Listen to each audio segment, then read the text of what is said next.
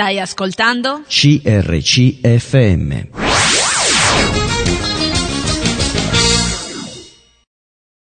Buongiorno a tutti, buon martedì eh, da noi tutti di Bibbia e dintorni. Eh, come dico sempre, noi aspettiamo insomma il martedì per passare un'ora in vostra compagnia che ci state ascoltando. E oggi continueremo a parlare di Israele, delle scoperte di archeologia e Bibbia. Vediamo, vedremo come l'archeologia e la Bibbia si, ehm, insomma, si confrontano, e abbiamo dei riscontri proprio dall'archeologia su quanto la Bibbia ci racconta. E stiamo parlando del Tempio di Gerusalemme. E sicuramente la costruzione che al tempo di Gesù si imponeva su tutte le altre all'interno delle mura di Gerusalemme era il Tempio di Erode. Certamente non era la sua struttura architettonica, che pure si elevava al di sopra di tutta la città per, ad attirare le persone, ma il suo valore religioso. Infatti il Tempio era il centro della vita spirituale del popolo e la meta di visite e pellegrinaggi. Questo è quanto ci racconta eh, Davide Valente, che è stato proprio un cultore, diciamo, di, quest- di archeologia in relazione alla Bibbia. Lui dice che è difficile per un visitatore farsi oggi un'idea di come poteva essere il famoso Tempio, dal momento che può vedere soltanto qualche residuo delle mura erodiane, mentre la sua attenzione viene catturata dall'imponenza delle strutture islamiche che sovrastano ogni altra prospettiva. Cioè, bisogna pertanto rifarsi alle descrizioni antiche e alla luce di esse analizzare poi con pazienza i risultati delle scoperte archeologiche. Lo storico Giuseppe Flavio è ancora una volta, dice, la nostra principale fonte di informazioni. Da lui apprendiamo che la costruzione del complesso del Tempio di Gerusalemme era considerata una delle più grandi imprese edilizie nell'ambito dell'impero romano. Erode non solo aveva progettato di restaurare il vecchio Tempio costruito all'epoca del ritorno dall'esilio, ma aveva deciso di allargarne le strutture, costruendovi attorno tutta una serie di recinti concentrici. Dice però, per allestire l'enorme piattaforma sulla quale avrebbe dovuto sorgere il complesso, Erode fu costretto a edificare un muraglione ad archivolti, così eh, li chiama, tutto intorno al colle, e a riempire poi lo spazio con macerie fino ad ottenere un terrapieno. Dice, in alcuni punti il muraglione raggiunse l'altezza di cinquanta metri rispetto al piano della roccia, e eh, le dimensioni insomma dell'attuale spianata raggiungono i, i quattrocentonovanta metri, quattrocentottantanove metri. Dice, fu anche necessario deviare dei corsi, dei corsi d'acqua. Abbiamo parlato dei vari lati insomma della, del tempio, ne abbiamo descritti, e la volta scorsa ci eravamo appena, insomma, eravamo appena entrati a descrivere il lato occidentale. Oggi lo faremo con più eh, particolari, sempre con, in compagnia, con l'aiuto della dottoressa Deborah Doring. Ricordo soltanto che lei è laureata in farmacia, ma eh, è interessata anche a quest- alla, all'ambito insomma, dell'archeologia eh, biblica. Buongiorno Deborah. Buongiorno, sia a tutti gli ascoltatori. Sì, grazie, grazie di essere con noi. Oh, sì. Ho detto che abbiamo accennato, insomma, abbiamo un po' introdotto quello che è stato, quello che era il lato occidentale. Oggi vogliamo riprenderlo, così diamo una visione completa di questa parte del Tempio. Sì, sul lato ad ovest si aprivano quattro porte. C'era la possibilità tramite quattro porte di accedere al cortile del Tempio. La porta di Warren, la porta di Coponio, la porta di Barclay e, eh, e poi c'era un'altra porta in prossimità dell'arco di Robinson che consentiva l'accesso al portico reale. Di questi nomi eh, uno solo è quello antico, quello diciamo più originale, più vicino all'epoca in cui il tempio è stato costruito, cioè la porta di Coponio, Tutti gli altri sono i nomi degli scopritori di queste porte, degli archeologi, insomma, che vi hanno lavorato. E, ehm, allora, pro, il più vicino all'angolo sud-ovest è, ehm, era l'arco, eh, l'ingresso alla porta di, al, al portico reale. E eh, per poter accedere a questo ingresso era necessario salire su una grande scalinata disposta ad angolo che eh, era sostenuta da un grandissimo arco, il cosiddetto arco di Robinson. Mm-hmm. E, e quest'arco oh, sormontava la strada che eh, decorreva parallelamente al muro occidentale. E sulla, sulla questa strada c'era la possibilità di due, due porte accedevano direttamente dalla strada, eh, forse sto andando però in modo un po' disordinato, eh, perché per chi eh, già ha sentito la volta scorsa le idee più chiare, ma per chi mh, dovesse sentirlo la prima volta mm. eh, è un po' più confuso. Mm. Allora eh, diciamo che lungo il muro occidentale eh, scorre una strada. Mm. E, su questa, attraverso questa strada si poteva accedere al cortile del Tempio, con, eh, cioè, percorrendo questa strada, sulla strada si affacciavano due porte, eh, la porta di Barclay e la porta di Warren, che erano proprio a livello della strada. Mm. Invece cioè, le altre due porte risultavano essere molto più in alto, cioè direttamente all'altezza del, eh, del cortile, perché c'era un enorme dislivello tra il cortile e la strada sottostante. Ah, quindi eh, per poter giungere, raggiungere il cortile si poteva accedere o percorrere la strada, so, la scala sostenuta dall'arco di Robinson mm. e quindi entrare nel cortile attraverso il portico reale, oppure si poteva a, accedere tramite una strada che era sostenuto da un altro arco, l'arco di Wilson. Questo in sintesi. Ok. La volta allora, abbiamo... scorsa abbiamo... Dimmi, dimmi. dimmi. Interrompendo. Abbiamo fatto anche del... descritto un attimino anche il portico reale che ho menzionato qualche volta e abbiamo detto che questo portico era eh, disposto lungo il lato meridionale del cortile del Tempio ed era un portico eh, a quattro ordini di colonne. Le colonne erano molto ampie, molto grandi, avevano una circonferenza intorno ai quattro metri e mezzo, infatti eh, Giuseppe Flavio dice che mh, tre uomini che si tenevano per mano eh, appena riuscivano a circondarla con le braccia, mm. quindi erano delle colonne molto grandi, eh, però nel contempo oh, molto semplici e lineari, non, prese- non rappresentavano niente. Eh, non c'erano immagini, non c'erano sculture, non c'era niente. Mm-hmm. eh, ma nonostante tutto questo erano di una bellezza eh, impressionante che eh, Giuseppe Flavio dice che lo mandava in estasi, insomma, una bellezza, rimaneva incantato di fronte a questo portico. Questo era eh, diciamo in sintesi la descrizione del portico reale. Mm-hmm. Abbiamo già detto che nelle vicinanze del, dell'arco di Robinson era stato scoperto un blocco di pietra eh, lungo due metri e mezzo? No, allora è stato scoperto questo blocco di pietra lungo due metri e mezzo su cui risulta un'iscrizione ebraica, eh, luogo dove si suonavano le trombe, al che mm. si presume che questo blocco fosse caduto proprio dall'angolo oh, sud-ovest in alto, cioè a livello del cortile del Tempio, e che in quel punto, il punto in cui questo blocco di pietra si trovasse, fosse il luogo dove andavano i sacerdoti che dovevano squillare eh, la tromba ogni inizio e ogni fine sabato per segnalare appunto alla popolazione eh, l'inizio e la fine del giorno del riposo. Mm-hmm. E poi appunto stavamo forse eh, la volta scorsa iniziando, dovevamo iniziare a parlare del tunnel che era stato oh, scavato parallelamente al muro occidentale, che lungo, oh, da, partendo da lungo il muro, una parte di quello che noi vediamo del muro di contenimento, cioè eh, il muro del pianto, è proprio quello oh, posto lungo il lato occidentale. Mm. Andando oltre al muro del pianto, verso nord, eh, il muro di contenimento continua, solo che non è eh, immediatamente visibile, perché ci sono a ridosso delle case.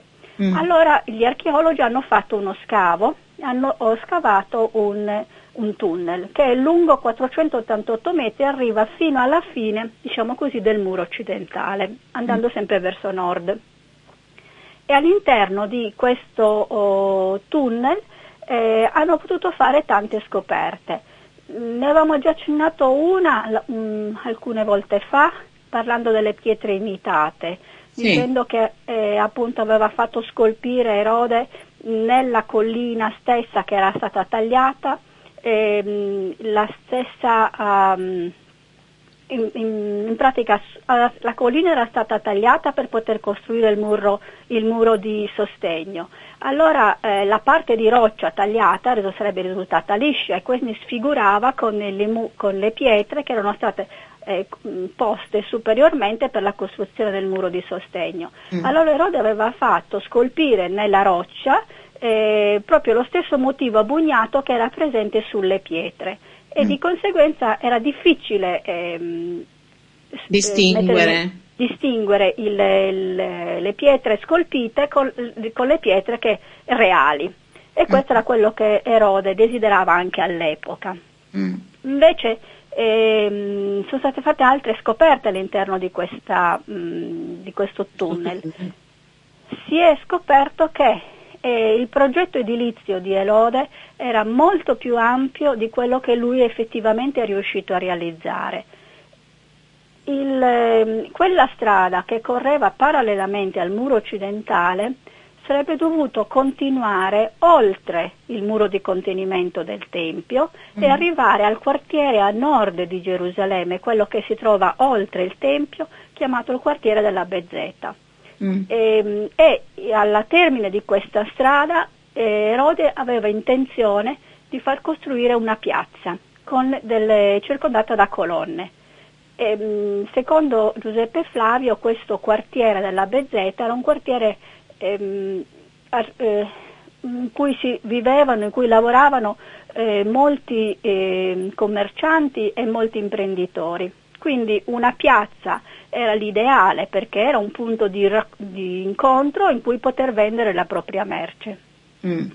Però Erode non è riuscito a realizzare questo.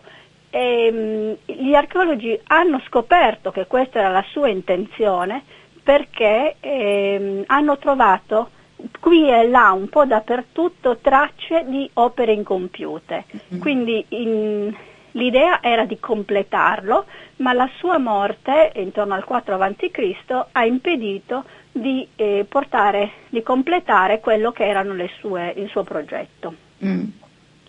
Quindi eh, diciamo così la, il livello urbanistico che Erode aveva progettato per Gerusalemme era molto più grande di quello che in realtà eh, è riuscito a, a, a fare. E, ma anche perché ehm, ci sono stati degli intoppi, no? Ehm, nel senso cioè, che strada lungo il monte del Tempio, cioè il muro sud e il lato occidentale, eh, fu trovata anche bloccata da queste masse rocciose che non che andavano scolpite, cioè eh. andavano buttate giù per poter portare avanti la strada. Certo. E quindi eh, questo richiedeva uh, investimenti finanziari eh. che non c'erano più, perché dopo la morte di Erode eh, mm. si sa che eh, la disponibilità finan- non c'era più la stessa visione e in più non, era, non c'erano più la stessa disponibilità finanziaria neanche da parte dei suoi successori. Un mm. diretto successore per esempio era un suo nipote Erode Agrippa, sì. che governò decenni di anni dopo la morte di Erode, però era diciamo un parente che poteva al limite voler continuare l'opera del nonno, ma in realtà quando gli è stato chiesto se mh, voleva eh, diciamo così eh, riparare alcuni danni che erano stati fatti al Tempio, lui aveva rifiutato dicendo che eh, non avevano fondi, non, non aveva disponibilità. Mm. Questo è quanto ci riferisce Giuseppe Flavio. E, E diciamo che quindi il, questi opera, eh, impresa edilizia di Erode era veramente molto grande mm. e lui riuscì a fare il grosso del lavoro, avevamo detto un tempo fa, in circa dieci anni, perché poi diciamo, le, le rifiniture sono state portate avanti fino a intorno al sessanta dopo Cristo, mm. però il grosso del lavoro è stato fatto nei primi dieci anni. E per fare questo sono state eh, impiegate circa diciottomila operai, così quanto riferisce Giuseppe Flavio. Quindi alla sua morte questo ha creato eh, un notevole pro- sì, di massa. Cioè eh. immaginati diciottomila famiglie che improvvisamente si trovano senza senza un sostegno economico, che non sanno come rimpiegarsi, non sanno eh, che cosa fare e, e forse sì, una parte avrà ritrovato un altro lavoro, ma eh, diciottomila sono tanti per un piccolo centro come Gerusalemme, e quindi questo malessere sociale, secondo gli studiosi, continuò fino all'ora della distruzione di Gerusalemme nel settanta dopo Cristo. Va bene Deborah, ci fermiamo un attimo, eh, ascoltiamo un po' di musica come al solito, come usiamo, e poi riprendiamo proprio da qui. A dopo. Stai ascoltando C R C F M.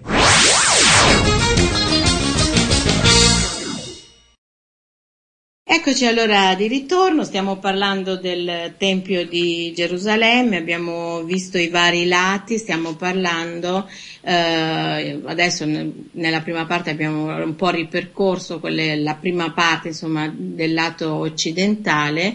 Abbiamo visto queste scoperte ehm, che sono le porte sono, sono state intitolate ehm, alle, alle persone che hanno, l'hanno scoperto, abbiamo parlato molto dell'arco di Robinson, eh, abbiamo detto che è stata riscoperta la porta di Warren e abbiamo anche detto che eh, Erode purtroppo eh, non riuscì a terminare i lavori che aveva progettato e questo, eh, questi lavori sono rimasti incompiuti, anche perché i successori non si sono, non hanno voluto interessarsi insomma a eh, completare eh, questa, questa costruzione, eh, anche per mancanza, mancanza di fondi, e sappiamo dal, dagli storici che molte persone, circa si stima intorno a diciottomila operai, rimasero senza lavoro e ehm, non ci sarebbe più stato un Erode il Grande che avrebbe portato a compimento quest'opera grandiosa, e quindi eh, questo tempio rimase così fino poi alla sua distruzione nel settanta dopo Cristo. Ci eravamo fermati qua. Deborah? Sì. Allora eh... abbiamo parlato di questo arco di Robinson, della porta di Warren, però è stato scoperto anche un altro arco eh, da parte di Wilson, giusto? Esatto, l'arco di Wilson appunto, a cui ha dato il suo nome. E si pensava in un primo momento che questo arco sostenesse un'altra scala come quella dell'arco di Robinson, invece si è poi, ci si è resi conto che in realtà questo arco sosteneva una strada che ehm, co- permetteva il collegamento tra il monte del Tempio e la collina occidentale. Mm. Eh, all'inizio, oh, quando abbiamo parlato di Gerusalemme, abbiamo detto che Gerusalemme era distribuita su due colline, si estendeva su due colline, la collina occidentale e la collina orientale, e fra queste due colline era presente una depressione, che era la cosiddetta valle del Tiropeon. Sì. E, e la, la strada di cui abbiamo parlato, che costeggia il muro occidentale, si trova proprio nella valle del Tiropeon. Mm. Quindi Eh, coloro che venivano dalla collina occidentale e desideravano raggiungere la collina orientale eh, mm. avevano due possibilità: o scendere lungo oh, il fianco della collina occidentale, risalire eh, tramite la scala di Robinson, insomma, mh, e, e per giungere al, al cortile del Tempio, oppure eh, per evitare questo sali e scendi potevano direttamente tramite eh, questo viadotto oh, eh, sì. raggiungere la parte alta della collina occidentale con la parte alta della collina orientale. Mm. E, attraverso e quindi, insomma, questa strada, no? Sì, attraverso questa strada che era sostenuta appunto da, eh, da quest'arco ed era, eh, risultava essere, diciamo così, in linea retta, con, eh, evitava questi sali e scendi, ecco, per la popolazione. dava eh. la possibilità di eh, andare in maniera più comoda. Appunto sembra che Erode stesso percorresse questo, eh, questo per, questa viadotto quando desiderava andare al Tempio. Certo, era più comoda, più veloce presumo. Sì, meno stancante. Ecco, diciamo così. Fare le salite e le discese stanca sempre. Ecco, poi visto anche la, la mole insomma di questo tempio eh, c'era abbastanza strada da fare. Sì. Ecco, certo. eh, cerchiamo di addentrarci un po' eh, nel tempio, no? Questo grande piazzale eh, e c'erano i cosiddetti due cortili. Sì, eh, quindi abbiamo detto che eh, tu hai parlato del fatto che Erode aveva allargato la spianata del Tempio costruendo dei terrapieni, sì. e, e, e quindi questo grande piazzale che era in grado eh, di contenere contemporaneamente venti campi da calcio eh, era stato suddiviso in due cortili. Però due cortili che erano oh, contenuti uno all'interno dell'altro, ce n'era uno molto grande esterno e uno più piccolo rettangolare interno. Quello grande esterno ehm, era chiamato l'arco, l'atrio dei gentili, perché a questo cortile potevano avere accesso tutti, sia ebrei che stranieri, nella Bibbia chiamati gentili. E quindi eh, chiunque poteva accedere eh, a questo piazzale, non c'erano distinzioni di religione e di nazionalità. E, questo oh, cortile era circondato da ampi porticati, e ne abbiamo già descritto uno, eh, il portico reale, mm. mh, quello che eh, appunto scorreva lungo il lato meridionale, ma c'erano altri portici che scorrevano oh, lungo il lato est, ovest e nord, mm-hmm. ma erano più piccoli del portico reale. Il portico reale era quattro ordini di colonne, mentre gli altri eh, portici erano due ordini di colonne, quindi più stretti. Ecco. E, troviamo e, anche dei riferimenti insomma alle scritture, ai Vangeli, no? Sì, Quando parlano Gesù fa di un portico. Mm.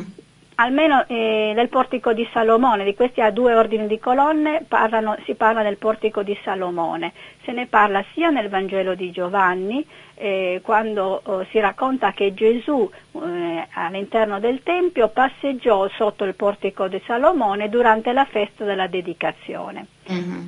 E se ne parla anche però nel libro degli Atti, quando eh, la chiesa, era già nata la prima chiesa a Gerusalemme, e un giorno Pietro e Giovanni, andando al Tempio per pregare, ehm, hanno guarito uno zoppo che si trova sulla Porta Bella, e poi si sono spostati verso il portico di Salomone, circondati dallo zoppo e da tutto il popolo che era meravigliato per questo miracolo. Certo. Questo viene riportato in Atti al capitolo tre, mentre al capitolo cinque eh, viene detto che questo portico veniva utilizzato dalla chiesa nascente, mh, tutti erano d'accordo e si incontravano sotto il portico di Salomone. Mm-hmm.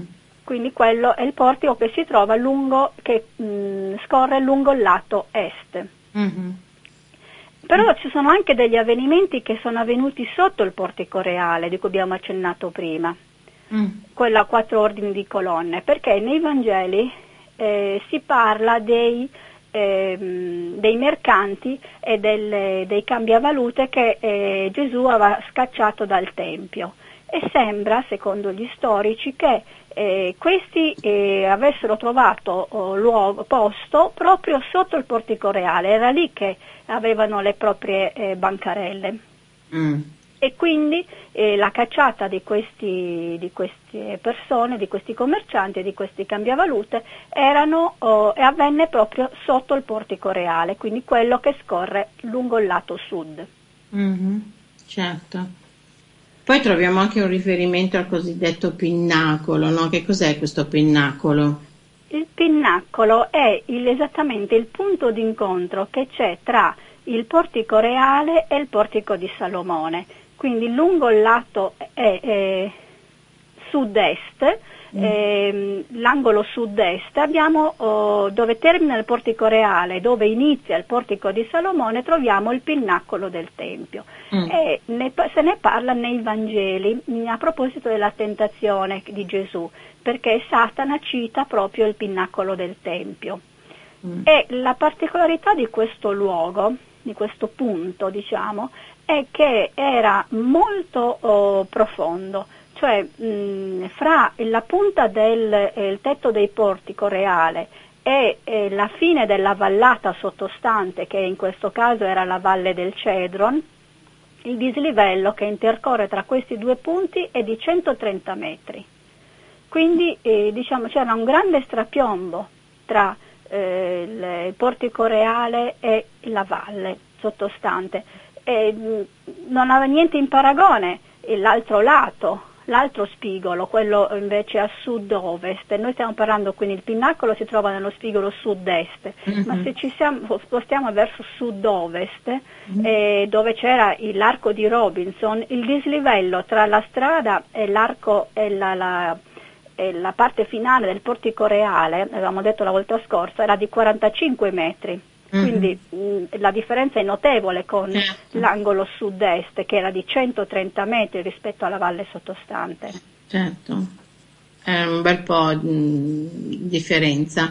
Noi abbiamo detto che ci sono questi due cortili, no? Uno eh, interno all'altro. Il più esterno era questo atrio dei gentili, no?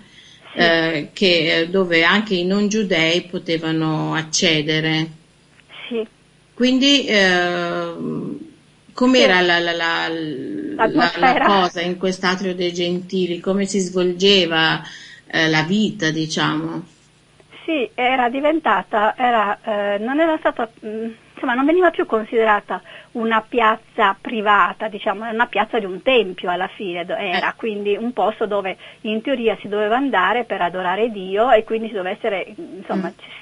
immagina un po' di silenzio, un po' di concentrazione. Invece eh, era diventata, eh, si era trasformata quest'atrio in una via di circolazione profana, eh, dove eh, aveva luogo un fiorente commercio, eh, sicuramente sotto il controllo del sommo sacerdote, e, e quindi questa piazza era attraversata da un via vai continuo di gente, eh, di commercianti, di, anima, di animali, eh, qualcuno appunto parla di file di asini, file di cammelli, eh, senza contare gli animali di piccola taglia, perché in effetti al tempio venivano fatti tanti sacrifici, quindi eh, tanti animali, eh, bovini, ovini, eh, insomma venivano...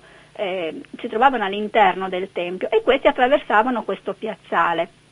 Quindi era un luogo tutt'altro che silenzioso, anzi era molto eh, attivo e molto rumoroso, dove era difficile concentrarsi, e questo eh, fu un altro degli aspetti che, distribu- che, eh, un altro aspetti che eh, disturbò Gesù.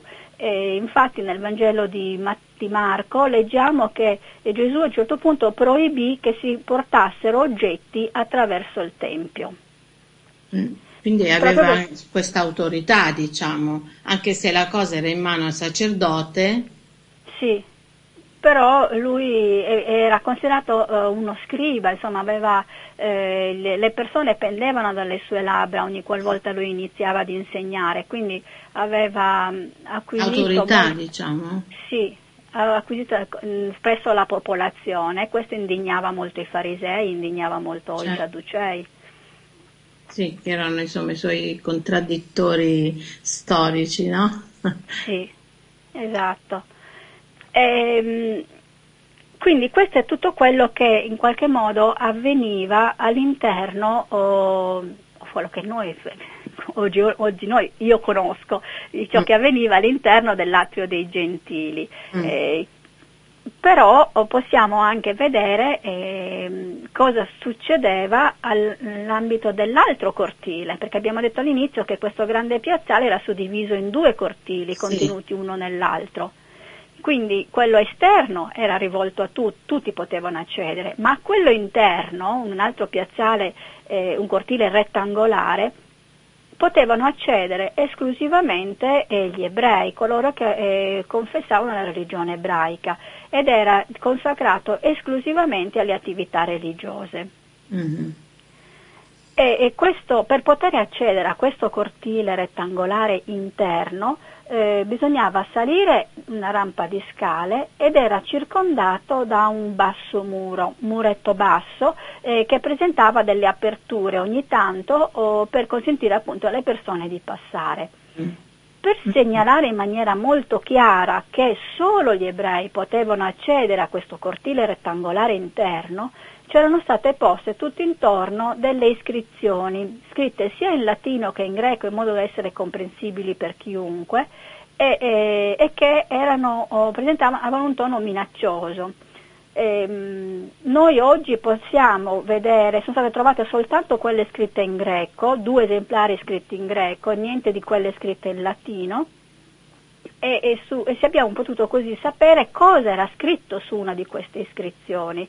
E oggi a Roma è possibile vederne una riproduzione nel Museo della Civiltà Romana, perché l'originale invece eh, si, eh, chiamato la lastra di Istanbul, è detta anche lapide dei gentili, ehm, deduco che si trovi appunto in Turchia, certo. e, ehm, e riporta su questa lapide è riportata questa fra- queste, sono riportate queste frasi: nessuno straniero penetri entro la balaustrata che sta attorno al tempio e nel recinto. Colui che vi fosse sorpreso sarà la causa a se stesso della morte che seguirà. Quindi chiunque avesse avuto la minima intenzione di entrare nel cortile rettangolare sapeva che avrebbe subito la pena di morte. Mm. Quindi serviva insomma per scoraggiare proprio, no? Deterrente, gli ebrei, esatto, a entrare in questo luogo. Esatto. Esatto, questa era l'intenzione, ma è anche giusto insomma avvisare, e, e uno lo faceva a rischio di, della propria vita.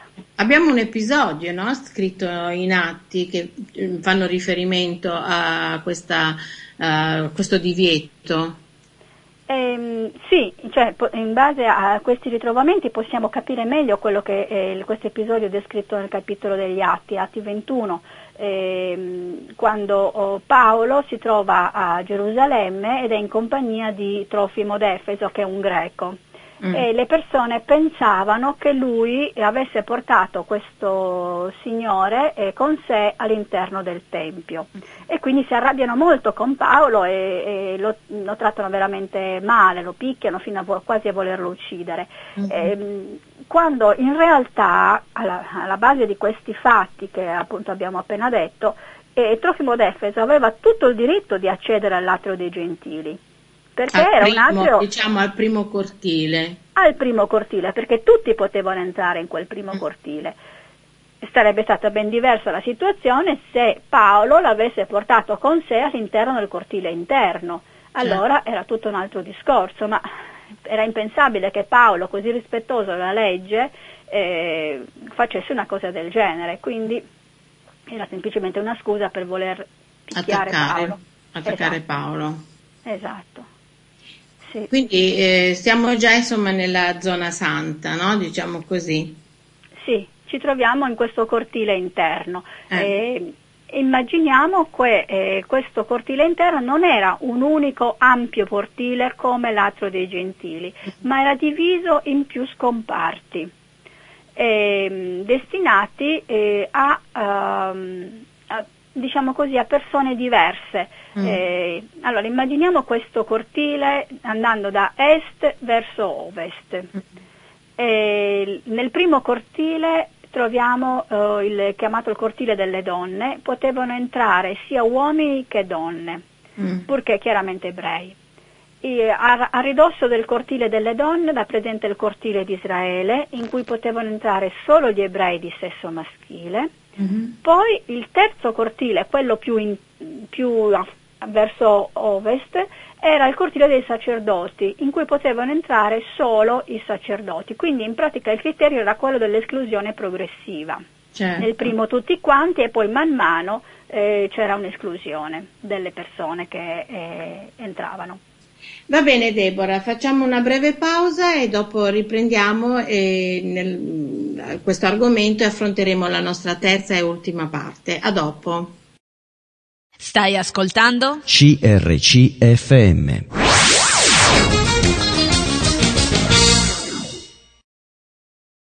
Allora Eccoci di nuovo, stiamo parlando del Tempio, abbiamo parlato di questi due cortili, uno eh, dentro l'altro. Nel primo potevano entrare tutti, anche le persone che non erano ebrei, invece quello interno potevano entrare soltanto gli ebrei, e a sua volta questo cortile interno era diviso in tre parti, diciamo, nel cortile delle donne, dove potevano entrare uomini e donne purché ebrei. Poi nel secondo cortile, il cortile di Israele, potevano entrare soltanto gli ebrei di sesso maschile, e poi abbiamo il terzo cortile, quello dei sacerdoti, dove potevano entrare solo naturalmente i sacerdoti e coloro che dovevano effettuare eh, dei riti.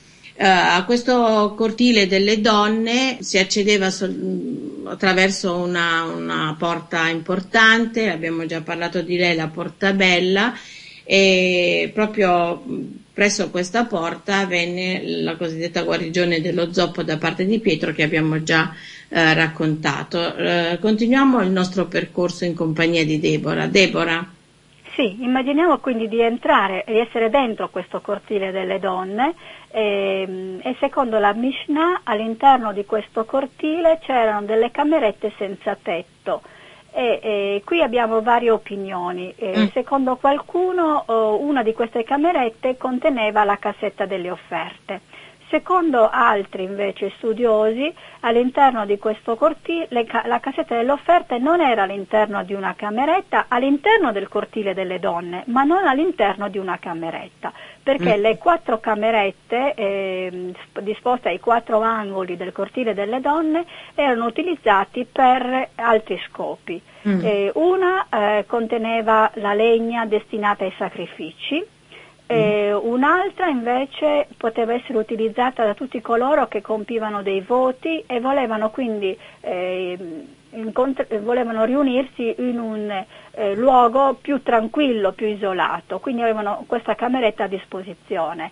Poi c'era una terza cameretta dove potevano andare tutti coloro che desideravano fare delle domande, ricevere delle istruzioni, per esempio da sacerdoti o da persone eh, preparate.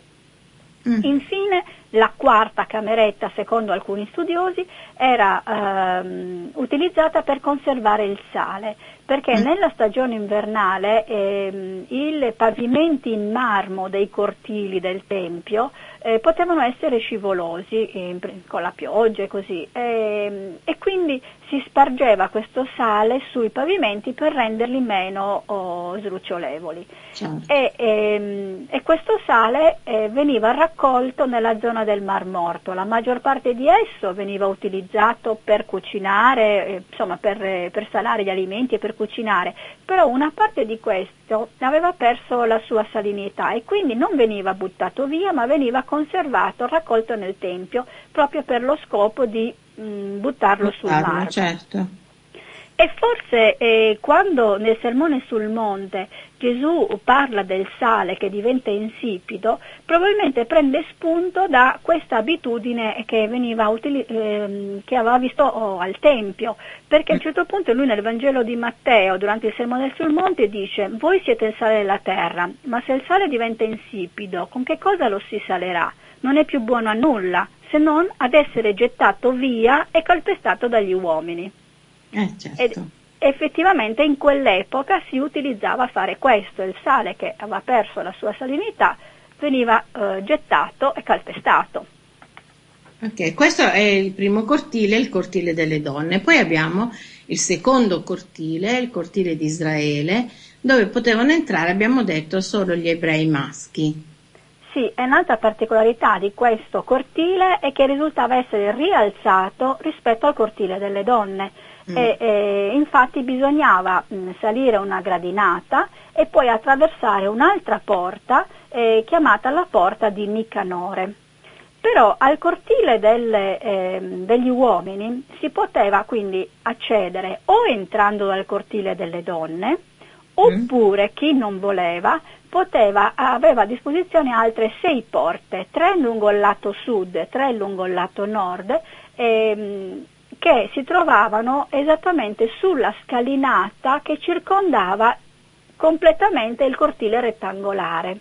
abbiamo parlato all'inizio, no? Dove ci sono la balaustrata, dove c'erano queste iscrizioni, c'era una gradinata. Ecco, su quella gradinata, ehm, lungo il muro a sud e lungo il muro a nord, eh, erano presenti anche delle porte proprio in corrispondenza del cortile degli uomini, quindi un uomo poteva anche entrare attraverso barca, entrare nel cortile degli uomini attraverso quelle porte direttamente. Ho capito. Quindi aveva certe detto, possibilità. Detto che insomma si varcava anche questa porta cosiddetta di Nicanore. Chi era questo? Quella Nicanore? Era la porta grandiosa, sì, quella porta eleg- più elegante, diciamo. Mm. Eh, Nicanore era eh, un generale siriano che visse durante l'epoca dei Maccabei, a cui è stata ammozzata la testa e, e questa testa è stata poi esposta nel Tempio, e in ricordo di questo generale era stata data il nome alla porta, probabilmente come promemoria, non lo so, perché insomma è un po' macabro come ricordo. Ho capito. Eh, abbiamo detto che eh, nel terzo cortile, quello dei sacerdoti, non poteva entrare nessuno, no? A parte appunto i sacerdoti che dovevano effettuare questi riti, però c'erano delle, eh, delle eccezioni?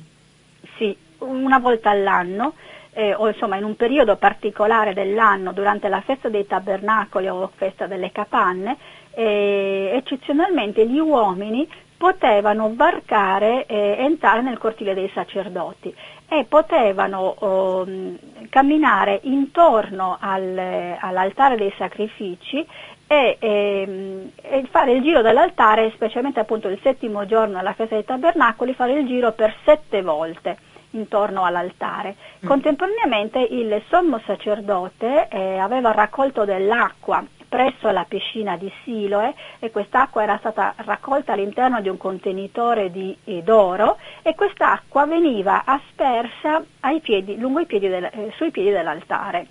Mm. E quindi era tutta una situazione molto particolare in cui gli uomini giravano intorno all'altare, eh, il sacerdote versava quest'acqua e eh, in un'occasione di questo genere eh, Gesù sembra abbia pronunziato, cioè se, Gesù ha pronunziato la frase che sto per dire, ma sembra che ciò sia avvenuto proprio in un'occasione eh, di questo genere.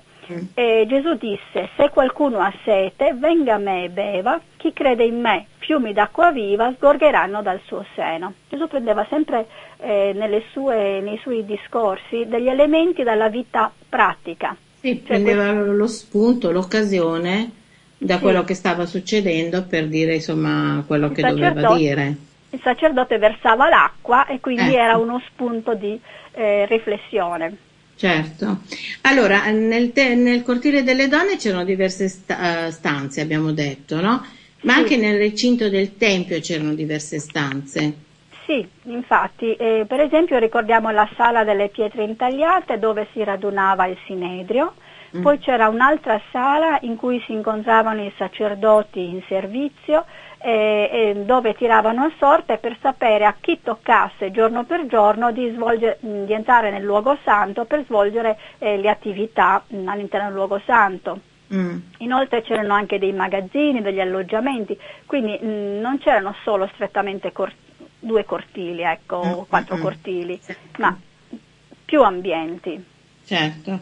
Poi abbiamo detto che c'è un altro cortile, quello dei sacerdoti, quindi era esclusivamente loro, no, l'accesso, e potevano appunto accedere in questo edificio che poi era il tempio vero e proprio, e questo comprendeva il luogo santo e il luogo santissimo, eh, secondo lo schema proprio architettonico del Tempio di Salomone, a cui Erode poi aveva aggiunto il portico, eccetera, eccetera. Però Uh, Deborah, abbiamo finito il nostro tempo. Del tempio vero e proprio parleremo la prossima volta. Ok, va bene. Va bene. Io intanto quindi colgo l'occasione per salutarti. Grazie, e saluto anche gli ascoltatori, te, e vi ringrazio. Ok, grazie a te, grazie a tutti coloro che ci hanno ascoltato uh, e a loro, a voi insomma che siete dall'altra parte della radio, do l'appuntamento invece alla prossima settimana. Una buona giornata e una buona settimana.